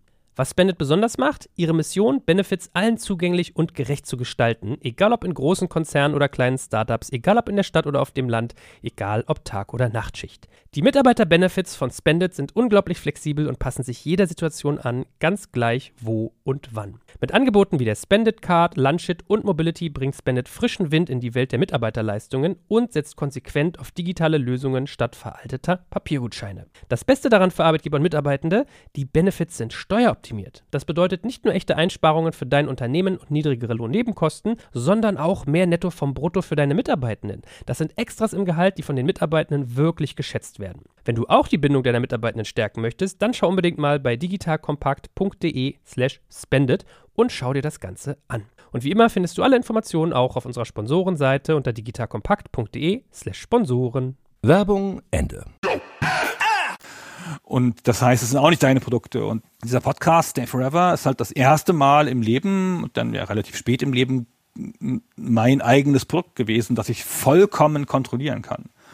Und weil es ein journalistisches Produkt ist, kann ich es auch wirklich vollkommen kontrollieren. Ich kann theoretisch alles alleine machen. Ich brauche niemanden dazu. Ja, und ähm, oder Christian und ich können mit unseren jeweiligen Fähigkeiten zusammen alles alleine machen, äh, mit Auslieferung und Schnitt und allem Kram und so. Und das ist schon ein wahnsinnig mächtiges Gefühl. Und dann aus diesem Gefühl heraus alles alleine machen zu können, dann aber gezielt die Sachen abzugeben, ohne dass man also die Fähigkeit verliert oder das Gefühl dafür verliert, diese Sachen zu beurteilen. Wenn du ein Startup hast, du bist kein Programmierer ähm, und es ist ein digitales Startup, da kannst du ja in gewisse Bereiche einfach gar nicht reinschauen. Ist halt total schwierig, mhm. ja. Und dann ist schwer zu beurteilen, was die da machen den ganzen Tag in diesem Büro von diesen ganzen Leuten, die alle IQ 150 haben, ja. Und das ist halt natürlich ein sehr starkes Gefühl der Kontrolle und kannst dann natürlich auch mit den, mit den Leuten, die dafür dich arbeiten, auf einem hohen Niveau reden, ja. Und die versuchen auf dem hohen Niveau zu verbessern und dich von denen verbessern zu lassen. Langsam erklärt sich mir, warum du nie zulässt, dass ich mich mal als Gast bei dir einlade. Ist okay. Ähm, wie du sagen würdest. Sag mal, wenn du jetzt erzählst, du hast ein Produkt, was du komplett selbst ownst, du hast diesen Qualitätsanspruch, finde ich mal spannend zu verstehen, weil ich merke, du hast immer einen klaren Fokus bei Dingen. Wenn ich, wenn ich mal sage, warum macht ihr nicht mal dies, warum macht ihr nicht mal das, dann sagst du, nein, nein, nein, das machen wir nicht aus diesen Gründen. 1, 2, 3, 5, 6, 7 und hast eigentlich immer eine schlaue Antwort. Die Frage, die ich an dich habe, ist, was ist dein Vorgehen, um Entscheidungen zu treffen? Wie triffst du Entscheidungen? Welche Routinen hast du? Wie gehst du vor? Wir sind halt ein Zweiergremium, weil wir zwei Geschäftsführer sind und das ist eine Konstellation, die ist in der Agentur auch so. Da gibt es auch noch eine weitere Geschäftsführerin und Gründerkonstellationen, das wird ja jeder mal in irgendeiner Form festgestellt haben. Ein, zwei, drei, vier, fünf Leute ist ja, sagen wir mal, fünf Leute ist das Maximum von Leuten, die zusammen eine Firma gründen und dann irgendwie in, in, in gleichberechtigten Funktionen da sind. Alle diese Konstellationen haben unterschiedliche Vor- und Nachteile. Ja, wenn du alleine bist, klar, ist ja, ist ja relativ logisch, kannst du halt alles alleine machen, kannst auch alles entscheiden und bist niemandem Rechenschaft schuldig, aber gibst, hast da kein Feedback und fährst es halt vor die Wand, ja, weil du deine Geschmacksrichtlinie hast oder so. Und Dreierkonstellationen neigen dazu, sich irgendwann zu streiten und einen zu marginalisieren und sonst irgendwas. Und Zweierkonstellationen sind wahnsinnig langsam, weil dir nie eine Entscheidung trifft. Ist ja der Hammer. Ja, mit was für Ideen ich ankomme und der Christian so, nee, machen wir nicht raus. Quatsch, nee, finde ich nicht gut. So. Und es ist ja auch, ist ja dann, wenn es, wenn es eine ernst genommene Zweierkonstellation ist, reicht ja das einfache Veto. Ja, da musst du nicht, klar kann ich da hingehen und versuchen nochmal Überzeugungsarbeit zu leisten oder so oder umgekehrt, ja. Aber in der Regel klappt's nicht, ja. 60, 70, 80 Prozent aller Ideen, die einer von uns beiden vorbringt, scheitern schon an der ersten Instanz und werden nicht mal evaluiert, scheitern schon einfach am Gegenüber. Und das ist doof, das macht dich langsam und behäbig und führt auch dazu, dass du manche Entscheidungen später triffst als andere. Es macht aber auch die Entscheidungen, die du gemeinschaftlich dann triffst, die wenigen, die durchkommen, die sind hammerstark. Und die definieren dann dein, deine Unternehmung oder definieren deine Ausrichtung deines Projekts so.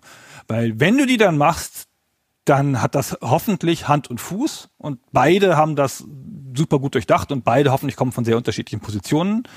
Und Christian und ich und, und, und die Caro und ich in der anderen Konstellation in der Agentur sind sehr unterschiedliche Menschen, kommen aus sehr unterschiedlichen emotionalen und temperamentellen, temperatiellen, weiß ich, ob das ein Wort ist, ähm, Haltungen und dann haben die Entscheidungen immer Power. Und das reicht. Was anderes gibt's gar nicht. Irgendwer hat eine Idee, wir haben was gesehen von anderswo, was wir klauen wollen.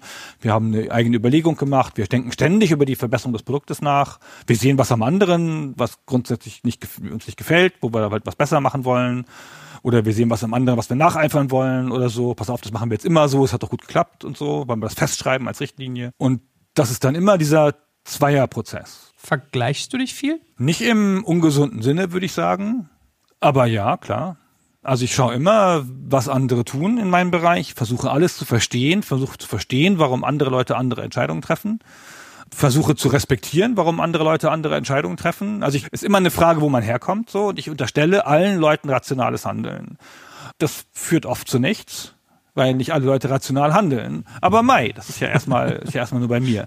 So, und dann unterstelle ich denen rationales Handeln und dann sage ich, okay, sie sind rational, weil sie nicht blöd sind, auf diese Entscheidung gekommen. Wir nehmen mal an, dass das kein Fehler war, sondern Absicht. Wie sind sie denn da hingekommen? Also was hätte ich denn getan, um da hinzukommen? Und ähm, manchmal kann man dann überraschend irgendwas nachvollziehen, wo man so denkt, ach, gucke an, das ist ja vielleicht dann doch ganz clever gewesen oder aus deren Sicht total verständlich. Und wenn du so eine Erkenntnis hast wie, ich verstehe, warum derjenige, diejenige diese Entscheidung getroffen hat, das eröffnet ja dir einen breiteren Entscheidungsraum. Ja, dass du halt dann besser beurteilen kannst, was gut wäre für das Business und so. Dann hast du was, wo du es gegenhalten kannst. Und das mache ich schon ziemlich häufig und das finde ich auch einen sehr gesunden Prozess so. Es gibt natürlich auch so ein ungesundes Vergleichen, so nach oben vergleichen und sagen, ah, das hätte ich auch gerne. Aber da bin ich drüber hinaus, glaube ich. Bin ich zu, bin ich zu alt für. Und jetzt kommt ja eigentlich eine spannende Frage. Du merkst, ich dekliniere jetzt langsam sukzessive das, das Handwerkszeug mit dir durch. Fehlerkultur. Jemand, der aus einem Umfeld kommt, wo es um Perfektion ging, wo Fehler eigentlich das sind, was man tunlichst vermeiden will. Du hast vorhin gesagt, du wurdest irgendwie noch äh, Monate danach für deinen Kommafehler aufgezogen. Was hast du für einen Umgang mit Fehlern für dich gefunden? Ich weiß nicht. Ich finde, es gibt erst, es ist erstmal gesund zu versuchen, fehlerfreie Produkte zu machen. Und ich finde, mein subjektives Gefühl ist, das könnten Leute mehr machen. Ich finde zu viele Fehler in Produkten. Und ich finde auch beim Ausprobieren von Produkten anderer Leute, finde ich zu viele Fehler in so einfachen Sachen. Mal hier einen Tippfehler in einem User Interface, ein falscher User Flow, der mich in die Irre führt und sowas. Und da denke ich immer, ich wenig Verständnis für, so. Mach das doch mal, testet das doch mal besser, mach doch mal irgendwas, so. Und ich finde, man sollte schon irgendwie vermeiden, große Fehler zu machen, wo man das beherrschen kann. Ich finde, aber hin und wieder musst du halt natürlich ein Deeper Faith machen und musst halt sagen, pass auf, ich glaube jetzt, dass was wir da gemacht haben, ist gut. Und ähm, wenn das dann nicht ankommt, weil Leute das doof finden, und dann haben wir uns halt getäuscht in unserer ähm, in unserem Gefühl dafür, was gut ist. Und das finde ich nicht, dafür kastei ich mich nicht selber. Das ist ja kein Fehler. Ich habe es ja versucht, gut zu machen. Mhm. Und ich habe ja keinen Quatsch gemacht auf dem Weg dahin. Also ich habe das nicht, ein, was mich halt ärgern würde, ist, wenn ich halt ein total fehlerhaftes Produkt abliefere und die Leute sagen mir, dass es ein fehlerhaftes Produkt ist. Und wir kommen gar nicht dazu, da in der Diskussion sozusagen oder in der Wahrnehmung des Produktes dazu, was an dem Produkt gut werden, werden könnte, weil die Fehler so im Vordergrund stehen. Und deswegen versuche ich vielleicht schon ein bisschen viel Fehler zu vermeiden. Ähm, und bin nicht so jemand, der sagt, ja geil, das probieren wir jetzt aus. Fünf Minuten, morgen muss es fertig sein. So, das, die, die Haltung habe ich nicht. Ich meine, es bricht sich ja auch ein Stück weit drauf runter, auch was wir eben mit den Entscheidungen hatten, so der Umgang mit Komplexität was tust du denn, um Komplexität zu reduzieren und zur Entscheidung zu kommen, wenn du jetzt zum Beispiel mit Christian da irgendwie in so einem, in so einem Wettstreit bist, so, nee, ich will das Feature ist super, ich überzeug den jetzt, ich muss jetzt mal für mich einmal knacken, wie das funktioniert. Weißt du, was ich meine? So, wie, wie machst du das, dass du das so aussortierst? Wie die meisten Leute habe ich halt so eine Jagd nach Abstraktionen und versuche halt in allen Fällen zu finden, ob ich das Muster erkennen kann oder das Pattern oder was uns dann hin, das dann, dann da einen höher hebt und versuche immer in der Diskussion sozusagen das aktuelle Problem zu verlassen und das Metaproblem darin zu finden. Und habe auch null Angst vor Komplexität und weiß gar nicht, ich versuche, glaube ich, gar nicht Komplexität zu vermeiden. Das ist, glaube ich, ein, ein Fehler. So, ja. Ich habe so eine Neigung in allem, was ich selber kontrollieren kann, wo ich nicht für andere Leute verantwortlich bin, die Komplexität so zu umarmen und zu sagen, ja, dann machen wir das halt so. Egal. Und in der Agenturarbeit kann man Komplexität überhaupt nicht brauchen. Und da versuchen wir alles zu streamlinen und da treibe ich auch den Prozess des Streamlinens und das alles klar runterbrechen und verständlich machen so. Aber wenn ich selber entscheiden kann, dann baue ich, baue ich dann noch mal eine individuelle Lösung, die ganz geil ist, so die mir dann gefällt. Weiß ich auch nicht. Machst du dir oft Sorgen eigentlich? Nie eigentlich. Ich bin halt armer Leute Kind und habe so einen ganz leichten Verarmungswahn zuweilen und denke schon so, wie ist denn das im Alter? Ja, hast du genug Geld? Ja, ist alles gut und so? Kannst du deinem Kind irgendwas hinterlassen? Vielleicht eine Burg? ähm, mit eigener Wasserversorgung und Solaranlage und so, ähm, damit es, damit es im, im, in dem, im Klimawandel nicht untergeht so. Aber grundsätzlich bin ich niemand, der sich Sorgen macht. Naturell einfach oder ein bisschen auch gelernt durchs Leben? Ich glaube, wie viele Leute, die mal irgendeine Art von traumatischer, schlechter Erfahrung hatten. Wie gesagt, da gibt es ja noch viel schlimmere Sachen als, als meine kleine Geschichte. Wie alle diese Leute habe ich eine große Fähigkeit zur Verdrängung und kann mich so in alle Sachen so, so reinbewegen. Dann verdränge ich das halt. Ist das halt weg. Können meine Brüder auch super. Ich überlege das gerade, ob, ob, ob da wirklich ein Zusammenhang zwischen Trauma und Verdrängungsfähigkeit besteht. Warum, warum glaubst du, ist das? glaube ich ganz fest. Warum? Naja, weil du halt natürlich, wenn du was zu verdrängen hast, irgendeine Erfahrung oder irgendwas, ja, die halt sozusagen wegverarbeitet werden muss, damit sie dich nicht im täglichen Leben behindert oder im täglichen Wohlbefinden behindert, dann entwickelst du doch sowas. Mhm. So eine Strategie dafür. Also gibt es ja auch ganz unterschiedliche Strategien dafür, ja. Also mit ähm, Leute, die in Fantasiewelten abdriften oder die sich betäuben mit Drogen oder halt so Leute wie ich, die sich durch Autosuggestion sagen, es war nicht so schlimm, es ist schon vorbei. also wir haben ja auch eingangs über Glück geredet, da können wir jetzt gegen Ende auch mal nochmal drauf zurückkommen, sukzessive. Welche Rolle spielt denn Geld, Wohlstand, Kapital in deinem, in deinem Leben, auch vielleicht gerade mit Blick auf Glück und Sicherheitsgefühl, solche Dinge? Es gab mal diese Untersuchung, dass so das Glück durch Geld so einen abnehmenden Grenznutzen hat mhm. und nicht mehr ansteigt nach 70.000 Euro Jahreseinkommen. Das hat sich, glaube ich, als falsche Berechnung herausgestellt. Diese Studie wird so nicht mehr zitiert, aber ich glaube, so grundsätzlich ist da was Wahres dran. Es gibt irgend so einen so einen Sprung im Leben, wo du über Geld keine Gedanken mehr machen musst. So, wo du halt dann denkst, okay, dann. Ja. Also ich finde, die härteste Währung ist, wenn irgendwas kaputt geht, kann ich das ersetzen. Und das ist was, ich finde, das macht, das, da ist eine Riesenschwelle zwischen, zwischen arm und wohlhabend, sagen wir mal, ja. Wenn die Waschmaschine kaputt geht und du kannst sie nicht ersetzen, wenn du, weil du die 700 Euro nicht hast, weil du, wenn das Auto kaputt geht und du kannst dir die Reparatur nicht leisten, wenn der Computer nicht runterfallen darf, weil du dir keinen neuen leisten kannst, so. Und das ist ein starkes Gefühl von Armut oder von Grenzen im Leben, die durch Geld bestimmt sind, die du halt hast. Und wenn du diese Grenze überschritten hast und dann denkst, ja, fuck, das ist jetzt, das hat das Kind den 2000 Euro Laptop runtergeworfen und ich habe den Apple-Plan nicht abgeschlossen, weil ich zu geizig war. Aber es ist ja nur Geld. Es ist ja niemandem was passiert. Ja, dann kaufen wir das halt neu. Also ich glaube, da ist eine harte Schwelle, ab wo du so Sachen hinter dir lassen kannst und wo du sagen kannst, okay, jetzt ist alles eigentlich alles alles cool so. Und natürlich kann dann gibt's dann Leute, die brauchen noch einen Porsche und so, aber das ist mir alles immer wurscht. So, ich finde halt, solange du im täglichen Leben kannst halt essen gehen oder irgendwas, ja, wenn du halt willst, spontane Entscheidungen treffen, ist doch alles cool. Hast du eigentlich in deinem Leben für den Erfolg, den du dir erarbeitet hast, auch einen Preis gezahlt oder Preise in unterschiedlicher Form? Meine Frau sagt immer, ich arbeite zu viel. Und das ist auch das, was mir Freunde zurückmelden, weil gibt schon so Wochen, wo ich halt einfach nonstop arbeite. Also gar nicht anders. So, ich gehe halt morgens, stehe halt auf und gehe ins Büro und mache irgendwas. Ich habe dann zwischendurch schon mal ein kleines Low und prokrastiniere eine halbe Stunde rum und oder gehe halt kurz irgendwie ein Eis essen während der Arbeitszeit. Kann ich mir leisten, bin ja selbstständig, ja Gott. Ich muss ja nicht irgendwie anwesend sein und irgendwelche Zeiten abdienen oder so. Und arbeite aber auch dann manchmal bis, keine Ahnung, in die tief in die Nacht und nehme noch Podcasts auf und so. Und kann sich überlegen, dass das natürlich ähm, durch die Verdrängung von anderen Sachen ein Preis ist. Ja, ich könnte mehr Sport treiben und könnte noch ein anderes interessantes Hobby haben oder so. Aber da ich ja in mehrerlei Hinsicht so mein, mein Hobby zum Beruf gemacht habe, ist das halt auch, fällt das auch irgendwie nicht so auf. Und ich finde immer, dass Zeitinvestment wird immer so gesehen wie, also Arbeitszeitinvestment wird immer so gesehen wie eine Belastung von vielen Leuten. Aber was ja viele Gründer haben ja ein gegenteiliges Gefühl. Und das liegt meines Erachtens an der Kontrolle. Und je mehr du Kontrolle über ein Subjekt hast, desto weniger empfindest du es als Belastung, dich mit diesem Subjekt so auseinanderzusetzen. Hm. Und wenn du immer noch die Zeit hast, mal kurz wegzugehen, ja, weil du halt einfach das halt kannst, weil dir es ergibt ja keinen Chef, der dir das sagt. Notfalls, also in der Agentur, wenn ich halt irgendwie gar keinen Bock mehr habe auf irgendwas, dann schließen wir den Account und sagen dem Kunden soll sich eine fucking andere Agentur suchen. das haben wir halt auch schon gemacht. Das ist halt auch mal und am Ende ist es ja nur Geld, weißt du so? Es ist ja nicht existenzbedrohend oder sonst irgendwas, oder? Es ist halt, da haben wir halt weniger Kohle, ja, mei. Ja, also es geht schon. Und das ist halt eine große Freiheit, die, finde ich, die Stressgefühle vermeidet. Und ich finde halt, Stress ist immer dann, wenn du wenn du so gejudged wirst durch im schlimmsten Fall halt einen Vorgesetzten und so Erwartungen und du halt diesen Erwartungen so hinterher machen musst, rennen, rennen diesen Erwartungen hinterherrennen musst, ohne die komplette Kontrolle zu haben. Mach das so bis 16 Uhr. Aber darf ich das nicht so machen? Das wäre doch besser. Nein, so. Und das ist der Weg in den Burnout, finde ich. Ja, als als als Chefredakteur habe ich mich dann so wahnsinnig an den Zahlen gemessen von der Zeitschrift, mhm. an den Verkaufszahlen, die du auch nur mittelbar beeinflussen kannst. Und da hatte ich so Burnout-Symptome eine Zeit lang. Aber als Selbstständiger nie. Aber bist nie ausgeschieden, bist nie ausgenockt? Also ich habe nie ein Sabbatical nehmen wollen oder sonst irgendwas und ich bin auch nicht der Typ, der sich im Urlaub viel dazu gewinnt.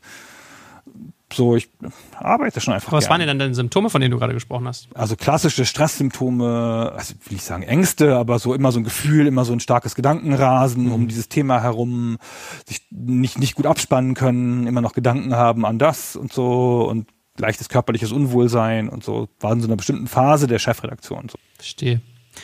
Und sag mal, was ja vielleicht nach hinten raus auch nochmal spannend ist, jemand wie du, der sich gerne streitet oder gut streiten kann zumindest.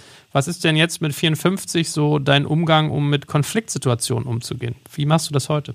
Ich versuche Konflikte stark zu ritualisieren und das nicht mehr zu machen, weil ich ja weiß, ich habe eine fiese Art, wenn ich halt wütend werde und so. Und ich versuche nicht mehr wütend zu werden im beruflichen Umgang und in der Familie, wenn das irgendwie geht.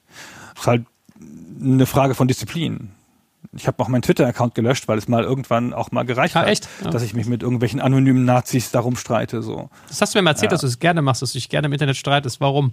Ich habe immer gedacht, einer muss es ja machen. Also das ist halt immer der klassische, wenn dann ist halt irgend so ein anonymer Nazi-Account oder so, der halt irgendwas Dummes sagt oder so. Ja, und vielleicht aber an einer Stelle, wo es Leute lesen können, zum Beispiel auf der Wall einer, einer, einer, eines CDU-Politikers. Und dann denke ich immer, hier ist doch ein Publikum, das möglicherweise nicht ganz verloren ist. Der Typ da, der ist drüber ja, mit dem ich dann streite. Das ist ja Unsinn. Aber ich will nicht, dass das, dass das unbeantwortet stehen bleibt. Und ich denke immer, für jeden, der da mitmacht oder so, lesen halt 50 mit. Und ich denke dann, lass mal die Gegenseite von dieser Position rational und clever aussehen. Lass uns das mal so machen. Geil. Und dann bin ich immer sehr höflich und, und sieze die Leute und sage, ja, tut mir leid, ich glaube, das ist auf dem Holzpfad, weil hier diese so.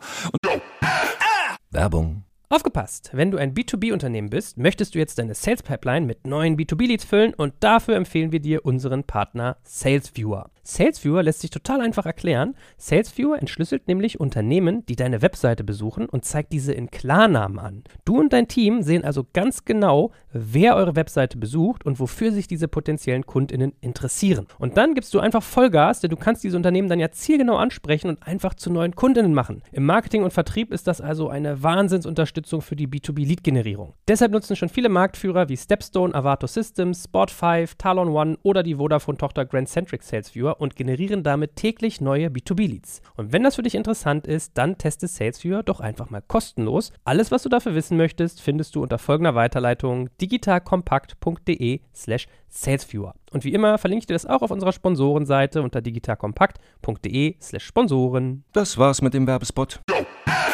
es geht mir nicht drum, der irgendwas versteht. Der will, der, der macht so ein, der kann da, der will ja gar nicht, ja. Aber das lesen halt Leute mit. So, und ich glaube, das hat seinen Sinn zumindest, ja. Ich habe so eine Werdegang im Internet streiten, der, glaube ich, anders ist als von vielen anderen Leuten. Ich habe halt 1991 schon einen äh, Mailbox-Account gehabt und mich im Mausnet mit Amerikanern gestritten und so. Und, ähm, und ich habe eine lange, lange, lange, lange Routine darin, mich im Internet zu streiten, als es noch cool war, im Fido-Netz damals. ja, nicht so wie ihr. Und habe dann ähm, als Redakteur bei der GameStar und Chefredakteur bei der bei dieser Zeitschrift da ja eine riesige Community gehabt im Forum, die halt auch kritisch gegenübergetreten ist den den Redakteuren und so. Und habe da, wie ich fand, so eine Streitkultur entwickelt, so so ein höflich sein, aber so ein Ausdiskutieren von allem. So, ich habe mit denen allen, die die uns kritisiert haben im Forum, da habe ich das ausdiskutiert, wenn es mich zwei Stunden gekostet hat. Weil ich halt dachte, so, das bleibt dann da stehen und nächstes Mal, wenn so ein Idiot was sagt, dann haben das tausend Leute gelesen oder 500 Leute gelesen und sagen dann schon die Sachen, da muss ich nicht mehr sagen. Und das hat sich grundsätzlich als erfolgsversprechende oder als vernünftige Methode rausgestellt. Was sind denn so deine Derailer? Was bringt dich auf die Palme? Ach, ich weiß nicht. Ich erkläre nicht Sachen gern mehrfach, so drei, vier Mal. So, ich finde, ich habe dann Sachen auch irgendwann mal relativ sauber und klar erklärt und bemühe mich, dass alle Leute das verstehen. Und wenn es dann nicht gemacht wird, mhm. dann denke ich so, das ist, dafür ist es nicht da hier. Wir sind hier nicht im Kindergarten. Ja, wir machen das hier professionell und das muss jetzt, wir müssen uns alle dran halten. Ja. Und wir haben halt Regeln und die Regeln sind dann nicht dafür da, dass sie, dass sie gebrochen werden. Und die Regeln sind dafür da, um das, um, um das Leben einfacher zu machen, damit wir weniger Fehler machen. Wir machen ganz viel Regeln, um Fehler zu vermeiden. Also, dass wir halt bestimmte Sachen auf eine bestimmte formelle Art formulieren, damit das halt immer gleich ist und dass weniger Fehler entstehen, um mal irgendein Beispiel zu sagen. Da erwarte ich dann auch, dass da kein Quatsch gemacht wird. Was soll das? Ja. Was ich mit dir zum Abschluss nochmal spannend finde, weil du ja auch gerade erzählt hast, dass du gerne mal eine halbe Stunde prokrastinierst oder auch mal ein Eis essen gehen kannst, aber sonst hart arbeitest. Wie sieht denn eigentlich so ein typischer Tag von dir aus? Also wenn du mal von morgens mit allen Mahlzeiten bis abends durchdeklinierst. What? Wie sieht so ein Tag von Gunnar aus? Ich stehe gegen, gegen sieben auf. Ich frühstücke nicht, weil ich intermittierend faste. Habe das erste, die erste Mahlzeit gegen elf. Dann habe ich den ersten Call um 9.30 Uhr, das ist das Stand-up ähm, in der Agentur. Deine Familie oder so, dass du die Kinder zur Schule bringst, was machst du nicht? Ach so, ich mache meiner, meiner Tochter Frühstück. Entschuldigung, meine Tochter ist jetzt gerade nicht da, deswegen ist das ein bisschen rausgefallen. Wir frühstücken halt logischerweise nicht gemeinsam, weil ich ja nicht frühstücke. Und ähm, meine Frau steht manchmal unterschiedlich auf, manchmal früher, manchmal später. Was macht die eigentlich? Die ist ähm, Psychotherapeutin und hat eine eigene Praxis und so, macht ihr eigenes Ding so. Und dann mache ich meiner Tochter Frühstück oder zumindest das Frühstück, das sie mit in die Schule nimmt. Und dann verschwindet sie so um 7.10 Uhr oder so und dann gehe ich ins Büro in der Regel. Wenn meine Frau und ich Zeit haben, gehen wir spazieren oder irgendwas und gucken noch so ein bisschen Bewegung drin in, in den Tag zu kriegen, aber eigentlich geht's dann ab da ins Büro. Und dann, dann schreibe ich Geburtstagskarten für eine halbe Stunde oder so, weil eine Reihe von Hörern des Podcasts haben als Teil ihres Abos, ne, haben eine höhere Abostufe, dann kriegen sie eine Geburtstagskarte. Und ich schreibe dafür im Monat ähm, so um die 100 Geburtstagskarten mit so einem, packe ich so ein kleines Päckchen und so und das schreibe ich von Hand dann so. Und das halt, damit fängt mein Tag an. Crazy. Machst du es gerne oder nervt dich das? Nee, das nervt kolossal, aber, aber, aber es erdet halt so nett, oder? Ja. Also es ist halt so real, es ist so halt so direkt.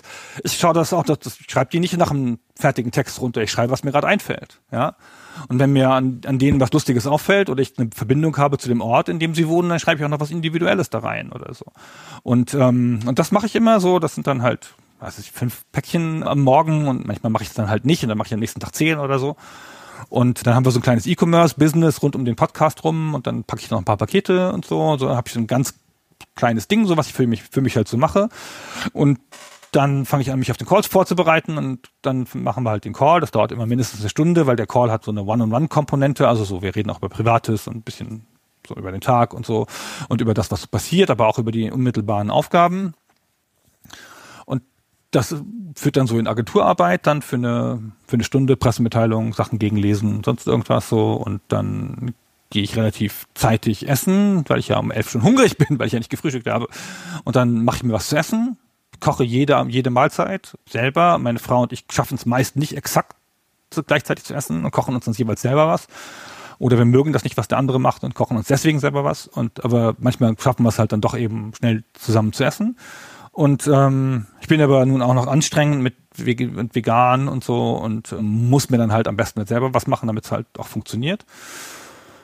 Und dann mache ich entweder einen Spaziergang oder komme halt dann wieder und mache dann so eine, den ganzen den restlichen Tag so eine Mischung aus Agenturarbeit und Podcast-Zeug. So eine ganz ungesunde Mischung, so mit allem gleichzeitig und ohne gut, das gut abgezirkelt zu haben. Halt geordnet durch Calls. Wir haben halt Joe Fixes und ähm, Retros und Calls mit Kunden logischerweise. Und aber ich mache dann auch zwischendurch so leiere Sachen an für den Podcast, mache Recherche, Vorbereitungsgeschichten, so eine Mischung aus Stillarbeit und aktiver Arbeit. So. Und das führt halt in den Abend, dann wird immer um 18 Uhr gegessen in der Familie und dann gucken wir nächsten danach noch irgendwas, irgendeine Serie oder eine Show und dann gehe ich wieder ins Büro und arbeite weiter mit dem, dann aber, dann aber fast, dann fast nur noch Podcast. Okay. Ich mache ja mal so einen Bogen. Ich frage die Leute anfangs, was ist für sie Erfolg, was ist für sie Glück? Und irgendwie kommt ganz oft immer raus, Glück sind kleine Momente mit der Familie, so wie bei dir auch. Und dann am Ende hört man sich den Tag der Leute an und hat das Gefühl, die Familie kommt ja aber gar nicht so vor. Also du könntest ja zum Beispiel, nachdem deine Tochter irgendwie mit dir die Serie durch ist, könntest du ja mit deiner Frau nochmal irgendwie einen Wein trinken und quatschen oder entspannen. Weißt du, was ich meine? Ist dir das genug? ja, aber solche Sachen, die finden ja in den Zwischenräumen statt. Ohne dass, dass ich die jetzt so formell erwähnt habe. Mhm. Ich habe ja das Glück, dass ich ein Büro habe mit meiner Frau gemeinsam. Also meine, mein Büro äh, für den Podcast und die Praxis meiner Frau sind in derselben, im selben Haus und wir begegnen uns sozusagen in der gemeinsamen Küche. Das heißt, wir trinken halt öfter mal über den Tag verteilt so einen Kaffee, wenn halt gerade ein Patient bei ihr fertig ist und ich gerade keinen Call habe, dann kommt sie halt rüber und sagt, was ich gerade erlebt habe oder ich so, was gerade im Call hast, was da wieder, ne und so und dann tauschen wir uns da aus. Also wir haben relativ viele kleine Connection-Momente im Laufe des Tages und meine Tochter ist ziemlich, also wir haben ein ziemlich enges mit mit mit, mit der Tochter und die erzählt uns auch den ganzen Tag dann, was sie erlebt hat und in der Regel während des Abendessens oder dann in dieser Zeit danach so. Ich versuche aber nur speziell meiner Tochter auch echt Raum zu geben, ja, die ist halt ein Teenager und finde, die soll halt ihr Ding machen so. Ich will da nicht die ganze Zeit drauf rumsitzen. Wie viele Ratschläge ich schon von dir bekommen habe, die ursprünglich von deiner Tochter stammten. ja, meine Tochter ist, meine Tochter ist einigermaßen clever. Ja. einigermaßen. ah, freut sie sich, wenn sie es jetzt hört. Also, lieber Gunnar, ich würde sagen, du bist auch einigermaßen clever und äh, hat mir viel Spaß gemacht, heute nochmal äh, wesentlich tiefer in deine Welt einzutauchen. Also, ich weiß gar nicht, wann ich das letzte Mal einen Podcast aufgenommen habe, der jetzt hier Recording Time 77 Minuten ist, aber keine davon verschwendet, wie ich finde. Und dafür ganz herzlichen Dank. Und ich freue mich, wenn wir uns vielleicht mal demnächst wiederhören zu einem anderen Thema. Ja, vielen Dank und bis zum nächsten Mal. Danke fürs Zuhören beim Digital Kompakt Podcast. Du merkst, hier ziehst du massig Wissen für dich und dein Unternehmen heraus. Wenn du mit uns noch erfolgreicher werden möchtest, abonniere uns auf den gängigen Podcast-Plattformen. Und hey, je größer wir werden, desto mehr Menschen können wir helfen. Also erzähl doch auch deinen Kolleginnen und Kollegen von uns. Bis zum nächsten Mal.